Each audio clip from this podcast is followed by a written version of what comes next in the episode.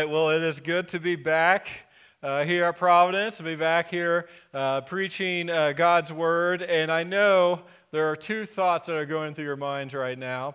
Uh, the first thought is this I really hope that Pastor Michael is not going to try to catch up for his last 13 weeks and preach a six hour sermon. I hope that he knows that the Chiefs are playing and it's not going to have a six hour sermon. And I understand that. And don't worry, we'll, we'll be there right, right in time. And there is something else that I'm sure you're thinking, and it was going to be hilarious but it just slipped my mind. I needed glasses and I forgot my opening joke. And so we will, it will come back to us. My, my middle age is, is quickly approaching. But it is good to be back here uh, in preaching God's word. And again, we want to thank you for uh, the gift of the sabbatical. People will ask me, uh, what was the best thing about sabbatical? And I'm going to say this I, redis- I rediscovered the joy of the Lord. I rediscover the joy of the Lord.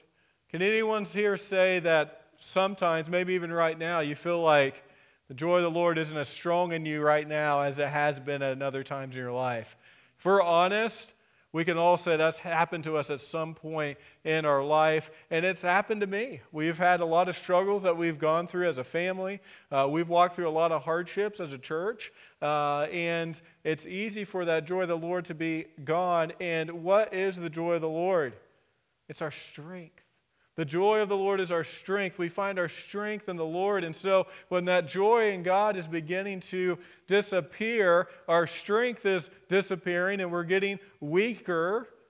And it's so good just to be able to get away and just to spend time in God's Word, to spend time in prayer, to spend time listening to other sermons. I listened to other sermons the last uh, few months and being poured into and just being able to grow in, in just incredible ways. And I just want us, if you're here and you feel drained and you feel that that joy of the Lord is gone as well, make maybe a, a spiritual retreat where you say, hey, on a Saturday, I'm going to take a few hours, or on a weeknight, I'm going to take a few hours, and I'm just going to get alone with the Lord. I'm going to listen to some of my favorite uh, Christian songs. I'm going to spend time reading God's Word. I'm going to spend time in prayer. Maybe I'm going to spend time with a, with a guy friend or a girlfriend uh, uh, here at the church and just spend time talking about what God is teaching in your life or the struggles you're going through and just praying together. It's just nice to be encouraged with one another in our Lord, in our Lord and Savior Jesus Christ. And what I've realized over these last few months is that God is still all powerful. The God that we serve, the God that we worship, the God of the Bible is still the same God that we serve today. He's a mighty God, He's an incredible God. And today I want to just take a few moments and I want to share with us just some of the insights that I feel that God has spoken into me over the last few months. And those sabbatical insights are simply this number one, God can. Number two, we have an urgent message. And number three, you are needed. God can. We have an urgent message, and you are needed. We're going to be looking at a variety of verses today. Uh, thank you to John Mark for filling in for the pulpit. I heard he's did a wonderful job. Uh, and uh, going through Mark, we're going to take a one week break. We'll have two more weeks in Mark. And then guess what, guys? Thanksgiving and then Christmas. Can you believe it? That's crazy. So, Christmas is just around the corner, and uh, we will continue in Mark next year, and we will conclude and, and, finish in that book. But today we're going to start in Matthew chapter 9. We're going to be all over the scripture this morning. Matthew chapter 9, uh, verses 35 through 38. Matthew chapter 9, this is Jesus speaking, and this is what he says in verse 35. He says, Jesus continued going around to all the towns and villages, teaching in their synagogues, preaching the good news of the kingdom, and healing every disease and every sickness. When he saw the crowds, he felt compassion for them because they were distressed and dejected, like sheep without a shepherd. Then he said to his disciples, The harvest is abundant, but the workers are few. Therefore, pray to the Lord of the harvest to send out workers into his harvest. This scripture is going to be our main theme scripture throughout this sermon. We'll look at others as well, but we'll continue to focus on this one. Uh, we had a deacon's retreat last night, and this was the main theme verse that I used uh, for our deacon's retreat as well. When we look at this verse, what we see is that Jesus is going around, he's, he's ministering. There are people who need the good news of the Lord. And that wherever he's going, there's someone who needs Jesus to meet them, wherever he is going. And this is what Jesus realizes. He tells his disciples, Look around, the harvest is plentiful. The harvest is plentiful. And what he means by harvest, he means there are tons of people around here that need a Savior. There are tons of people around here who need their sins forgiven and to enter into that great eternal salvation that's found through Christ alone. There are so many people that are hurting physically, who are hurting spiritually, who are hurting emotionally. There are people that need the Lord. There are people that need Jesus. What is not lacking is the need of people that need to hear the good news that Jesus saves. There's no lack in that. And this is what Jesus is saying when he is gathered, when he is walking around through Israel. And when I drove to church here today, Providence Baptist Church, we can say the exact same thing about the Northland of Kansas City. In order for me to get to this church, I had to pass a thousand homes, probably even more, and more being built of families, of people who don't have a relationship with Jesus Christ. The harvest is plenty. If you're standing in the line at the price chopper, there's a good chance someone in that line is an unbeliever. Someone who needs the Lord, someone who needs to know about the gospel. There are people that are hurting in our family. There are marriages that are failing. There are financial needs. There are physical needs. Someone right around our church to, this week probably found out that they don't have much longer to live. And they're worrying about their eternal security. They're worrying about what's going to happen in the next life. And you know what we have here at Providence Baptist Church? We have hope. We have the good news. We have the gospel that if I'm a follower of Christ, if I were to die today, I will spend eternity in heaven. That is incredible news that a lot of people in our community don't have. And God has equipped us and challenged us and given us the commission to share that good news. So I think we would all say the harvest is plentiful. There are a lot of people right around our church that need to know about Jesus. And I would say that the second thing we would say is true for our church as well. The harvest is plentiful, but the workers are few. The workers are few. We're going to continue to talk through this over throughout this sermon. And most people here aren't new families. We have a couple new families, but they're in our Sunday school class, so I already talked about with this them some. But in 2019, it's been, a, it's been a hard year for our church. It's been a hard year as we have had some key families move to different ministries, to different places, which we're excited for them that they have done that. But it leaves a leadership void here at our church. It leaves us wondering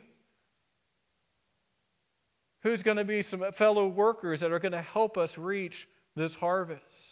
We think about other families that left for a variety of reasons. And one thing about attending a small church is we are like family. We are a church family. We're a family who, who loves the Lord, and we actually know each other. When we come in and leave, when someone's gone, we miss them.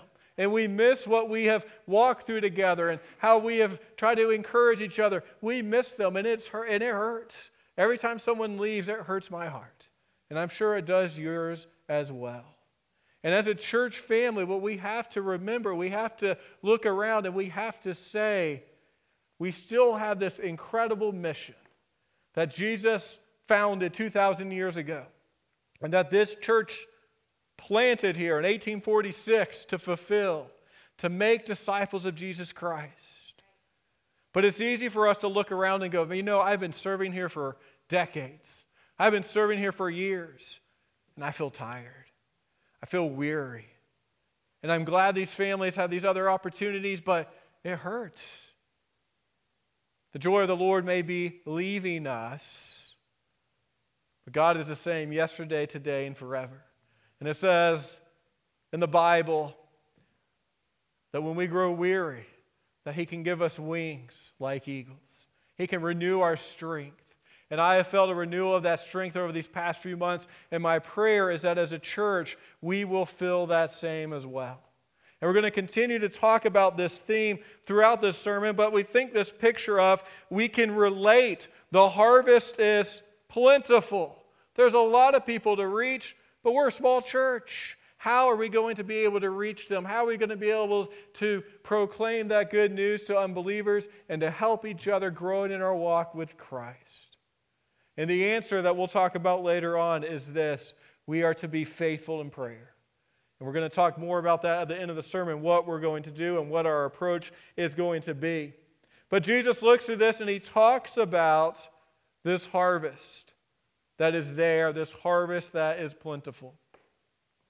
The end of kindergarten last year, Collins came home from school and she had this one pumpkin seed that uh, they planted in this like little little cup uh, in her kindergarten class and she had watered and taken care of it. And she comes home i guess it was may and uh, she goes mom dad i want to plant this pumpkin seed and, i want to see it grow. And so we're like well okay collins so we had the, our raised bed and i gave her the good fatherly talk. I said now collins I don't want you to be disappointed if your pumpkin seed doesn't grow. it may not grow, but we'll plant it. And so we had a raised bed. We put in cucumbers, we put in tomatoes, we put in red peppers, and all this other stuff. And then we put in her one little pumpkin seed.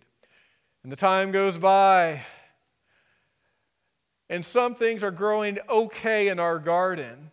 But there's one thing that's just sprouting everywhere and taking over our garden, and it is Collins's pumpkin seed. Our, tomatoes were okay. Our cucumbers, I don't think ever. Oh, we got a few. Yeah, we got a few cucumbers. We had one red pepper, but this pumpkin seed went everywhere. I mean, it was taking over our entire backyard, which I actually liked because I had to mow a lot less because the pumpkin plant was all over. And while I'm producing it was these pumpkins, and these were like giant pumpkins. I think we have a picture here. There she is.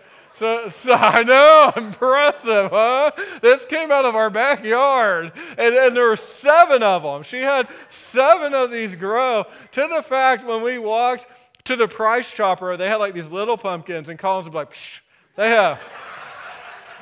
They have little pumpkins here. Look at mine. And so she is so proud of these pumpkins. We have seven of them. We put them out in the front yard. Joe is pretty good, right? I know. So Joe's a pumpkin grower. He understands. And so we're so proud of her for what she was able to do. And this is what struck me. A couple things that struck me. One is this having childlike faith. Jesus tells us to have childlike faith. And here I am as the adult. My daughter is so excited about growing this pumpkin. She knew it was going to grow. There was no doubt in her mind. But here I am saying, now that may not happen. You just got to be cautious. That may not happen. But what does Jesus tell us? To have a childlike faith. God can do the impossible. All we did was plant that seed and then watered it once a day. That's all we did. And it grew and grew and grew and produced a great crop, a great Putnam pumpkin patch in our backyard. I mean, it was amazing to see. And what I want us to understand is that Jesus teaches us that same thing can happen through believers. That same thing can happen through a local church, even one down Stark Avenue next to a peacock farm. God can use us in incredible ways to reach this community with the gospel. It can happen, but first we got to believe it. We got to believe that our God truly is the God of the impossible. We have to believe that our God can and He will change lives. We have to believe what is our theme verse for this year? It's Ephesians 3 20, uh, chapter 3, verses 20 through 21. Paul is praying, we see this theme of praying. He's praying, he ends his prayer this way Now to Him who is able to do above and beyond all that we ask, all that we think, according to the power that works in us. To him be glory in the church and in Christ Jesus to all generations, forever and ever. Amen. What a way to end a prayer. And as a church, as we are become people of prayer, this is how we need to pray. God can do more than we can even think. God can do more than we can even imagine. And that's just not pretty poetry, it's a fact. But we have to believe it. We have to have that childlike faith like Collins did. And we just simply have to plant seeds. We have to pray. We have to trust God. And where we feel as a church that God is leading, we need to follow. And we need to be faithful to step out and to follow our great God. We saw this incredible, incredible production of pumpkins. And I believe that through our church, we're going to continue to see God produce new believers and help our members to fall more in love with Him than we've ever been before. And we say, Jesus, just take my life. I want to live for you. Jesus changes lives. There's a prime example of that in our culture today. Knowing our age demographic, we may not all know this person, but Kanye West, does that ring a bell? He, he, he's, a, he's a rapper, uh, I, I, and he uh, was rapped very secular songs. He was very um, popular. He is very popular. Uh, he's married to Kim Kardashian as his wife. And about two months ago, he came out and said, I have become a follower of Jesus Christ. I'm no longer doing secular music. I'm going to do gospel music from here on out. And last week, he released his first uh, Christian album. And guess what it's called? Jesus is King. Jesus is King. And what we've seen is this incredible life change in this man who was nowhere a Christian, and his life has been changed, and now he's pronouncing the name of Jesus. He's proclaiming boldly that Jesus is King. And I've listened to some of that album uh, this week, and it's, it's very rap. Uh, the, the, the music, the lyrics are amazing. And since the lyrics are so good, we're going to have Randy practice so he can do a special. Is it actually good enough? what do you think? Yeah. Well, we probably, we probably won't, won't make Randy do that. But if you can, if you can look, if you can look at the lyrics, what you'll see is that this is a man quoting scripture. This is a man whose life has been changed by Jesus. And you know how a lot of Christians have reacted to this news? They've said things like this Yeah, right. There's no way he's a believer. Do you know what this guy's done? Do you know who his wife is? There's no way he can really be a believer. I don't believe it at all. You know what that reminds me of? There was this woman who began to wash Jesus' feet while he was at the Pharisees' table. And she was a prostitute, but then she met Jesus. And guess what the Pharisee said? She can't be a follower of Jesus. Does Jesus not know what this woman has done in her past? Why is he with her? Look what she has done in her life. And seeing these reactions that people have, not only God knows the heart of a true believer, but if we don't believe that God can change Kanye West's life, we do not understand the power of the gospel. We don't understand what Jesus came to do. Do we realize that changing the Apostle Paul's life was probably harder than God for God changing Kanye West's life? The Apostle Paul was literally killing Christians. And then God met him and he became our greatest ambassador for the faith.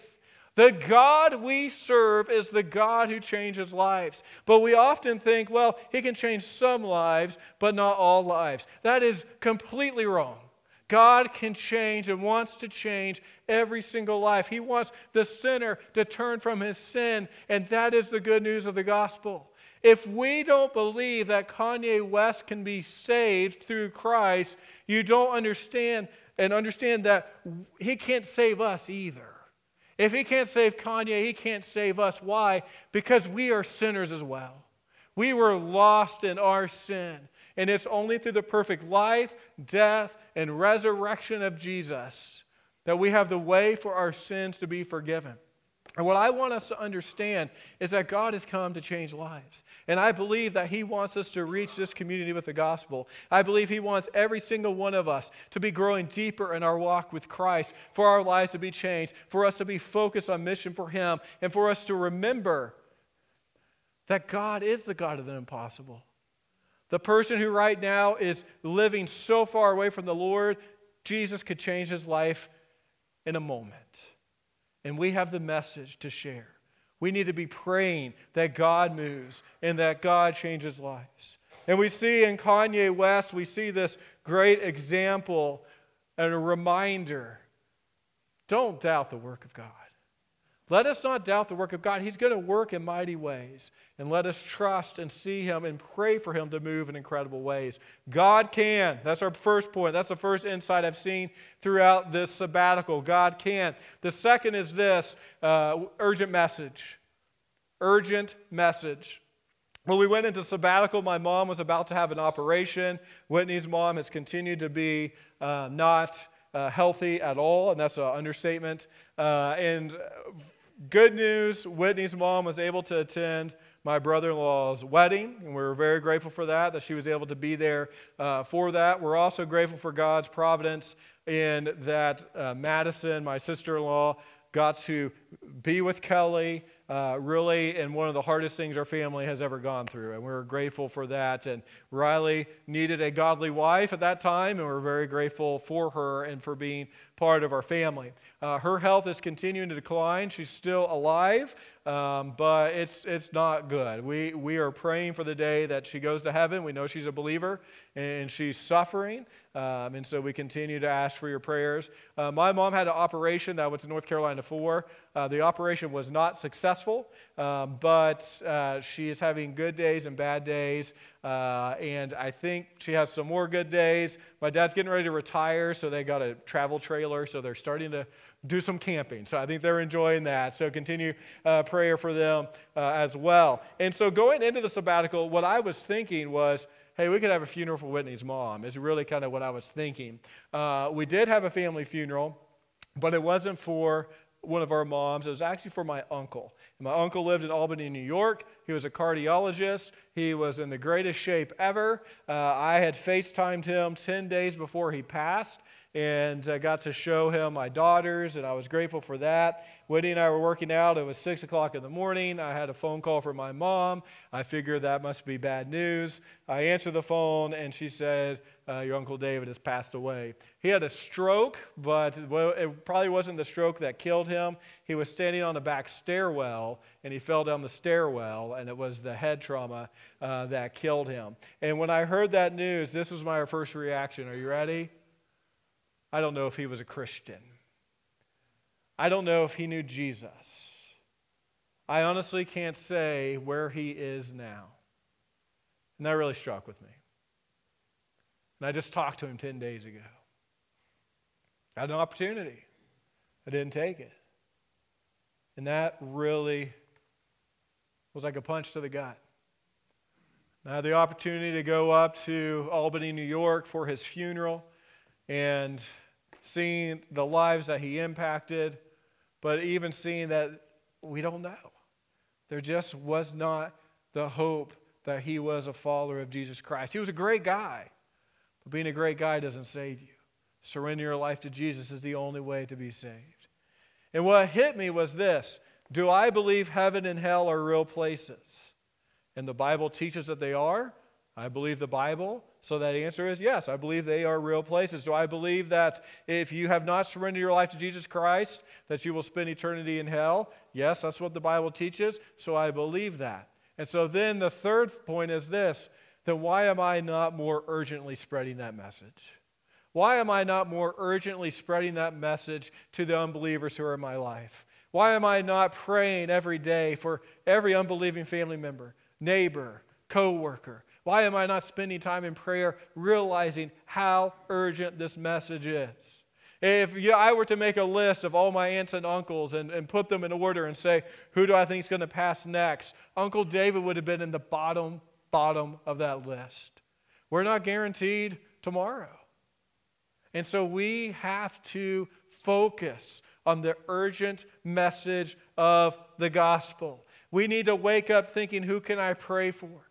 Who can I share the good news of Jesus with today? Who can I be praying for that God will work in his or her life to surrender their lives to Jesus?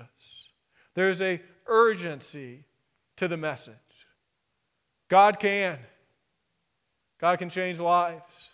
God can bring a harvest. God can remove in incredible ways. But He's given us this urgent message to share.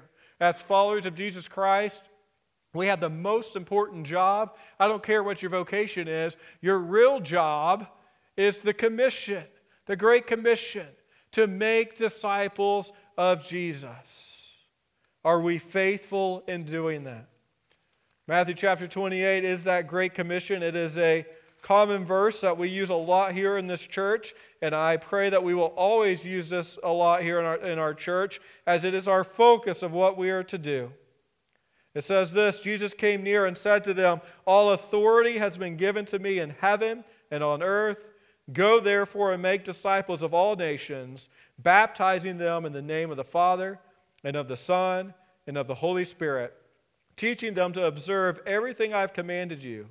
And remember, I am with you always to the end of the age.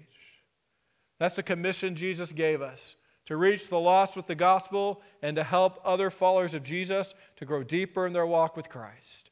That's our purpose. That's what we are to do. And are we faithfully praying for and sharing this urgent message that God has given us? Sabbatical insights God can. Second, we have an urgent message. And third is this you are needed. You are needed. That you, it's plural, it's y'all from the South. Y'all are needed. What a great word. Y'all are needed. God has designed the church where we are all needed to serve. We are all needed to serve. We are all needed to help fulfill this great commission. And when we talk about being needed, these are uh, four things I'm going to talk about. One is baptism, two is church membership, service, and prayer. Baptism, church membership, service, and prayer. So, a couple of things that stuck out to me. One is baptism. Baptism does not save you, uh, but it's important. We believe it's a symbol of what God has already done in, your, in our hearts. But I believe that sometimes when I have taught about baptism, I downplay the importance of it. It doesn't save you, but it's still important to do. Uh, baptism is something that we do after we have prayed and received Jesus Christ as our Lord and Savior. We call it believer's baptism, or we're baptized after we become a follower of Jesus. Demonstrating your faith through baptism is very important. Why is that? Because Jesus tells us right here in the Great Commission to be baptized. And so, if I were to say that I'm a follower of Jesus Christ, I'm going to live my life for Him, but the first thing He told me to do as a follower of Jesus is to go get baptized, and I'm like, ah, I'm not going to do that, it, makes us wonder well, how committed are you? And so, what baptism does, is it's a way to show the church I'm living for Jesus. I'm committed to this. I am living for Him. It's kind of like putting your jersey on.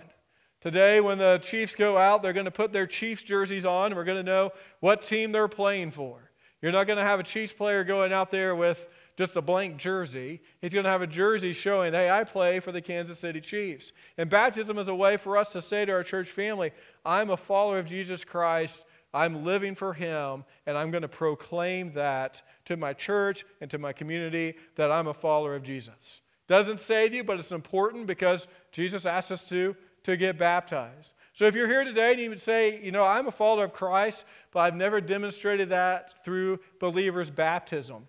I have not done that. You may have been a believer for years and haven't done that. That's okay. Let's talk about it. And so, what we're going to do is on November 17th, uh, we're going to have a baptism class, November 17th. There should be a sign up sheet out here if you're interested. Uh, this is for children or adults, uh, anyone, any age. Uh, if you are signing up a child, I do ask that there'll be a, a parent or a grandparent or some sort of adult figure uh, that your child knows with your child, and uh, we will talk through it. I'll see who all signed up, and then I'll let you know the location. It will be just during our Sunday school hour on November 17th when we'll talk about what baptism is, the importance of it, and about doing baptism. And then on December 1st, we're going to have a baptism Sunday.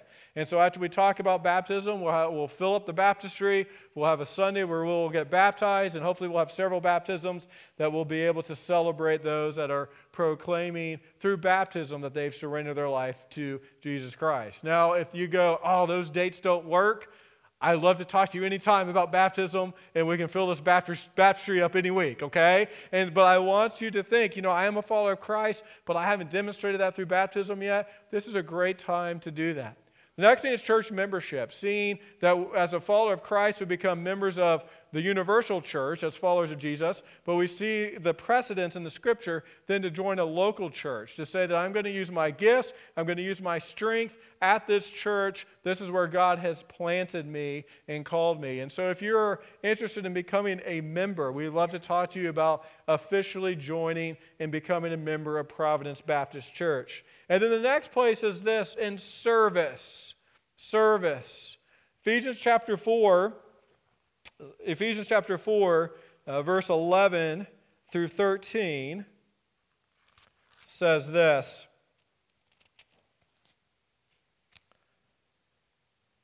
And he himself gave some to be apostles, some prophets, some evangelists, some pastors and teachers equipping the saints for the work of ministry to build up the body of Christ. Now, think about that, keep that in your mind, and we're also going to look at Romans, uh, Romans chapter 12, uh, beginning in verse uh, 3.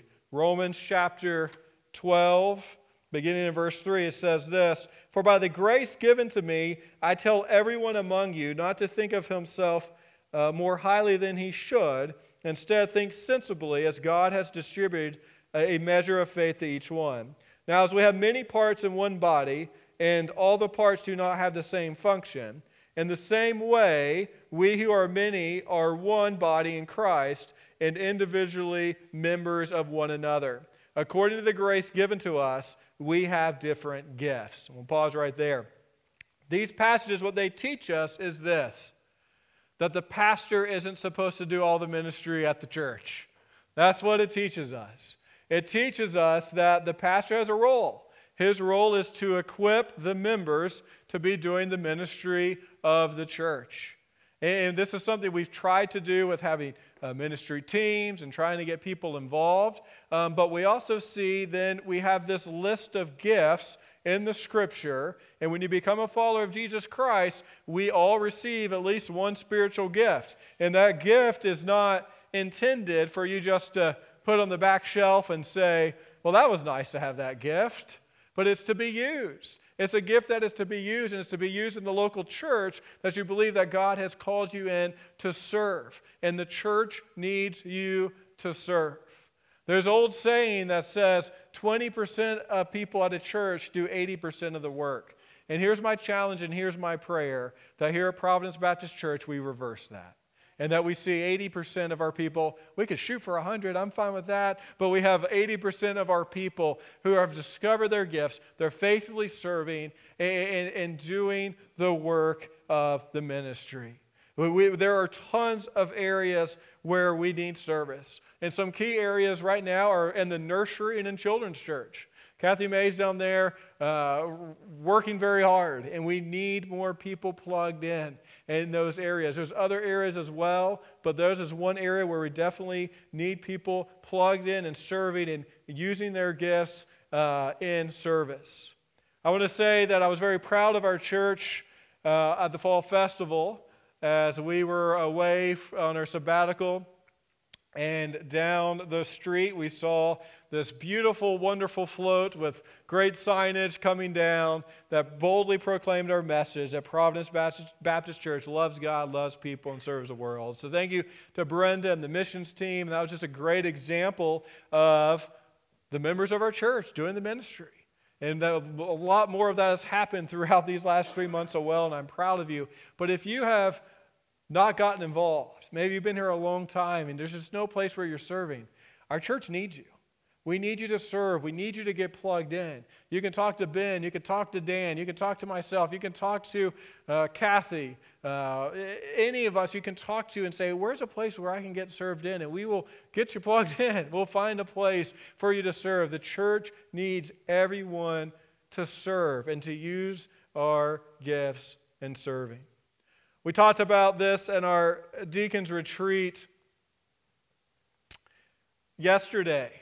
2019, we've had several families that have, uh, for various reasons, aren't here anymore. And it's hard. We notice their presence is gone. But I want us to understand this the sky isn't falling, God is faithful. He's going to continue to provide for this church. But we have to realize some of us that may not have been actively serving, it's time to serve. We also have to realize what is it that we need to do to best reach this community with the gospel? What is it that we need to do to best help one another grow in our relationship with Christ? And we have to be thinking through that. And there's going to be decisions that we're going to have to make that are challenging. There's going to be some changes that we need to make to best reach our community with the gospel. We will never, hear me clearly, we will never water down the gospel. Everything that we do at Providence Baptist Church is all about Jesus Christ. Did you hear me? Everything we do at Providence Baptist Church is all about Jesus Christ. But we have to begin having conversations on what can we do to reach this harvest that is abundant and needs the gospel that Jesus saves. Where is God leading us as a church? And what is it that we're supposed to do according to that first verse that we read? Jesus said this pray that God will create workers. Those of you here who volunteered for a long time, you could say, we could use some more workers here. You can amen to that if you want. We could use some more workers here. There's some more workers that we could use. We could use more workers to reach this community with the gospel. I'm growing weary. I'm losing the joy of the Lord. We need to gather together in prayer for strength, of renewal, of what God has called us to do, what God has planted us to do. My prayer for this church is that it, she will be here and will be vibrantly advancing the kingdom of God until the day Jesus returns. And we need to continue to be having conversations about now our message is the same, but our community is different. What do we need to do to advance that kingdom? And my prayer is that 40 years down the road, the vibrant conversation will be thinking, well, what worked in 2019 isn't working in 2060. So, what is it that we need to do now to continue to reach our community with the gospel of Jesus? And it begins with this it begins with fervently praying. And so, I am calling our church out to spend time in prayer. Over these next, through the, four, through the first week of December, I am calling us to spend fervent in prayer, asking for God to provide workers, asking for God to provide a harvest, asking for God to give us wisdom of where He's moving to best reach our community with the gospel, to asking God to revive us here in this building, that we will all rediscover the joy of the Lord, and that we will see God about to move in just incredible ways, ways that we can't even think and imagine. We see Ephesians chapter 4 being lived out here in Providence, and it begins with prayer. And so, this, I want everyone to pray, but I'm specifically calling out the men of the church. The men that we need to be spiritual leaders here. And starting tomorrow, every Monday in November, except for Thanksgiving week, and then the first Monday in December, I am going to be in the sanctuary from as early 6:30 a.m. to 7:15 and we're going to be specifically praying for God to give us wisdom of decisions that need to be made and for God to provide workers and to send a harvest here to Providence Baptist Church. That's what we're praying for. And so, men, I'm asking you to show up. I'm asking you to be ready to pray. This is not, we're not going to eat donuts and hang out for the first 30 minutes and pray for 15. This is 45 minutes of praying and seeking the Lord. I try to pick a time that would work with most. I know I can't pick one that works with everyone. If you can't be there, Pray where you are. Set an alarm. Pray where you are. Ladies, value you in prayer as well. Um, so set a time to pray and to be faithfully committed to praying and asking the Lord. There's no quick answer, um, but God will give us wisdom. He will give us direction, and I know that He will. We have seen God work miracles in our church today. Phyllis Klubine was here. That was a miracle. That's absolutely a miracle. And we prayed fervently for that. And I think we should take God's, Jesus' command for us to be fervently praying for the workers to go out into this harvest and to reach them with the good news of the gospel. God can. We have an urgent message, and you are needed to help advance the good news that Jesus saves. Father, we love you. We thank you for today. We thank you that we can be here as a church, that we can worship you, that we can serve you. Father, we thank you that you are not a weak God. We thank you that you are all powerful. And Lord, I thank you that you have rediscovered, that I've rediscovered the joy of the Lord in my heart today. And Father, I pray for our church that we all will rediscover the same.